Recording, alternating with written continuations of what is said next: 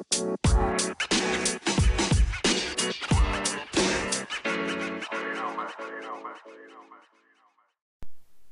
うも、太郎監督です。えー今回は、ディミトリー・クロコフのリカバリー法についてお話しします。えークロコフ先生のことね、知らない人結構たくさんいると思うので、簡単にまずどういう人物かということについてお話しします。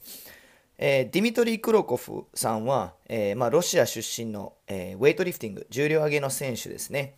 えー今はちょっと引退されたんですけども、え現役時代は105キロ級の階級で、え試合に出ていまして、まあ、あの2008年の北京オリンピックで、え銀メダルを取っていて、まあ、他にもねあの世界大会やあのヨーロッパ大会で、えメダルは、えー5、6個取っていますね。で、まあ、ウェイトリフティングの実績もすごいんですけども、えーそうですね、そんな彼の、えー自己ベストが、スナッチが196キロ、クリーンジャークが232キロ、で、ベストトータルが428キロと、まあ、頭の上にね、200キロ以上持ち上げるような人間です。で、まあ、彼がね、結構その周りから注目されてる理由は、あのウェイトリフティング以外にも、えー彼はね、そのもうボディービルの大会にも出れるぐらい、ものすごいあの体つきをしてるんですね。この105キロ級のウェイトリフティング選手って結構ね、お腹が出てて、ちょっと太ってるんじゃないのっていうぐらいの選手もいるんですけど、あの、彼はちょっと絞ったらもうボディービルでも勝負できるぐらいの、えー体を持っているので、周りからやっぱりどういうトレーニングしてるかとか、どういう食べ方してるかっていうのすごい注目を浴びてる選手なんですね。で、クロスフィットにもちょっと携わってるので、えー知ってるクロスフィッターの人は多いと思うので、今回ね、ちょっとピックアップしました。で、まあ、今日はそのクロコフ選手の、えーリカバリー法についてお話しするんですけど、あのこれはね、科学的根拠とかそういう文献は一旦置いといて、彼自身が、えー今までテレビとか、えーネットのインタビューで、えー言ってたことをまとめています。はい、それでは、えそうですね、まあ、彼がもう言ってたのは、えトレーニングから体を、トレーニングして体を回復するために、もう絶対的に、えサウナとマッサージと言ってました。で、これはもう何回も彼は、あのテレビやネットで言ってることなんで、自分もずっと実践してきたことらしいんですけども、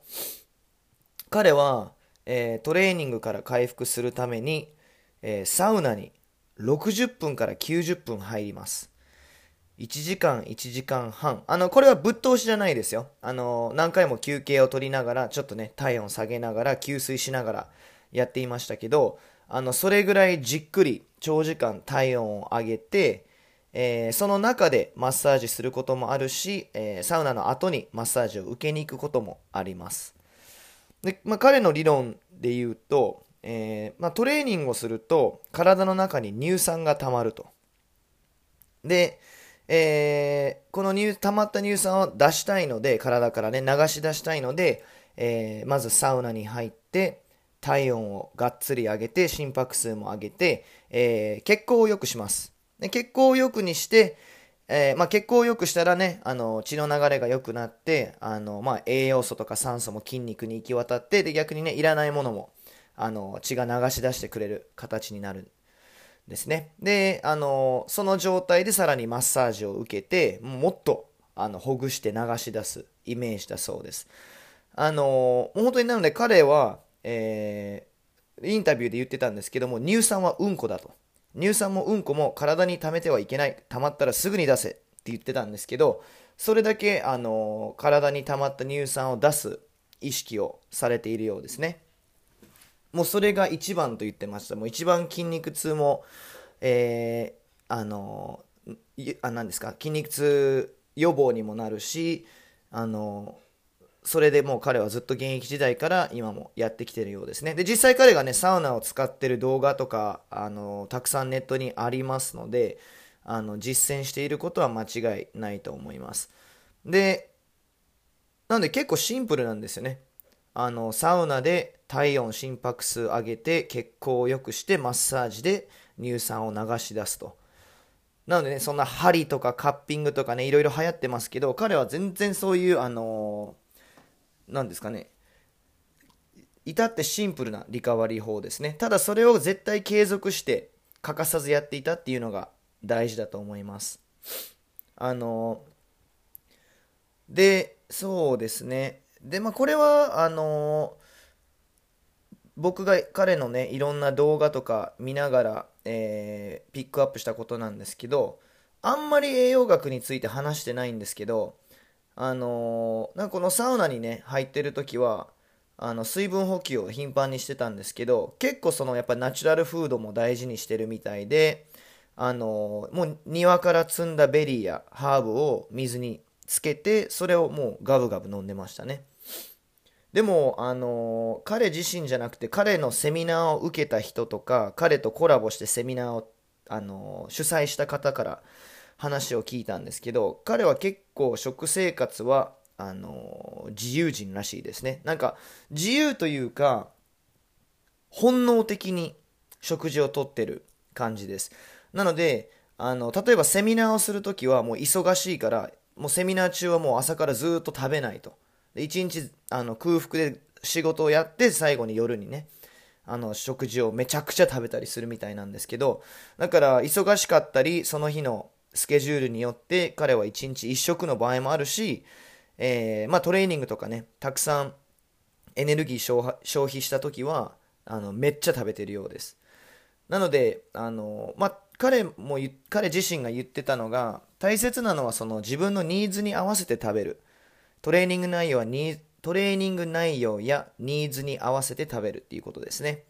なので、えー、まあ、例えばレストでトレーニングも運動もそんなにしない日、そういった日はそこまでやっぱ体が栄養必要じゃないので、普段よりは食べる量は少ないと。でも、トレーニングね、まあ、現役時代とか、あの、1日に2回トレーニングとかね、やっぱりウェイトリフティングの選手するんで、1日2回鍛えた日とかはもうめちゃくちゃ食べると。だから大切なのは、えー、本当に自分の体の言うことを聞きながら食べる量も食べるものも選ぶって言ってましたね結構その、あの、その本能的なことを大事にするみたいですね。今日はもうちょっとタンパク質欲しいなと思ったらもう1枚ステーキ食べたりっていう感じらしいですね。でまあ今回その、えー、彼自身の、言葉をねあのただ僕日本語に訳してるだけみたいな感じなんですけど彼が一番主張してたのはあの、まあ、リカバリー法が大事なんですけどあの特にねクロスフィッターとか一般のトレーニーで多いのがもうどっか怪我したり調子悪くなってから、えー、初めてケアをし始める人がすごい多いんですね。なので最近膝痛いからめっちゃフォームローラーしてからスクワットするとか最近腰に来てるからラクロスボールで電筋ほぐしまくって痛いけどなんとかやるみたいな。まず痛かったらトレーニングしないで治療を受けろって言ってました。で大事なのは治療とかがやっぱり必要になる前に毎日しっかりケアをすることですね。なのであの彼はねそのあまり大怪我とかしたこと僕は聞いたことないんですけどあの大切なのは、えー、ね、ガンガン追い込んでどっか調子悪くなって、えー、ちょっとケアしてででもあの痛いけどなんとかできるからやっちゃうっていう人がすっごい多いんですね。でもそれはやっぱりいずれ大きな怪我につながってあのねまあ、例えば1ヶ月休まなきゃいけないとか結局棒に振ってしまうので大切なのは調子いい時でもしっかりと、えー、体を使ったらあのメンテナンスとしてねサウナとマッサージで予防をすることが大切と。あともう一つ、えー、強調してたのがあの柔軟性ですね。彼はあのムッキムキでめちゃくちゃ筋肉量多いんですけど開脚とか普通にベターっていけるぐらいやっぱ柔らかいんですね。であの、まあ、クリーンとかスナッチしてる時もものすごい関節も全部柔らかい選手であのま、やっぱりその柔軟性が足りなくて正しい動作ができない正しい姿勢を取れないっていう方もものすごい多いのでそれってもう、ね、その状態で重量を頑張ってしまうともう怪我のリスクがものすごい高いのであのメンテナンスももちろんですけどその自分が正しい動作で、えー、ウェイトリフティングとか、まあ、他の自重系運動もそうですけどまずはやっぱり正しいテクニックを身につけてくださいと。あのなんであのテーマはリカバリーですけどやっぱそのリカバリーっていうのは怪我からのリカバリーじゃなくてトレーニングからのリカバリーですね。日々のトレーニング後のケアが大切と。怪我してからじゃもう遅いので、えー、そうですね、まあ、まとめると、えーまあ、クロコフさんがずっとね実践してきたリカバリー法はサウナとマッサージ。でそれ以外はほぼ使ったことないらしいです。でフォームローラーとかラクロスボールはもうほぼ使わないそうですね。もうサウナとマッサージで、えー、彼の体はあの十分と、えー、感じてるそうです。であの、まあ、リカバリー法も大事なんですけどもっと大切なのがやっぱりそのそれを日々継続することですよねなので、えー、どっか調子悪くなる前に、えー、治療が必要になる前に、正しい動作を身につけて、テクニックを身につけて、で、調子がいい時も体のケアをして、予防をしてあげるっていうのが大事ですね。はい、今回は、えー、ロシアのウェイトリフター、ディミトリー・クロコフ選手のリカバリー法についてお話ししました。では、See you next time!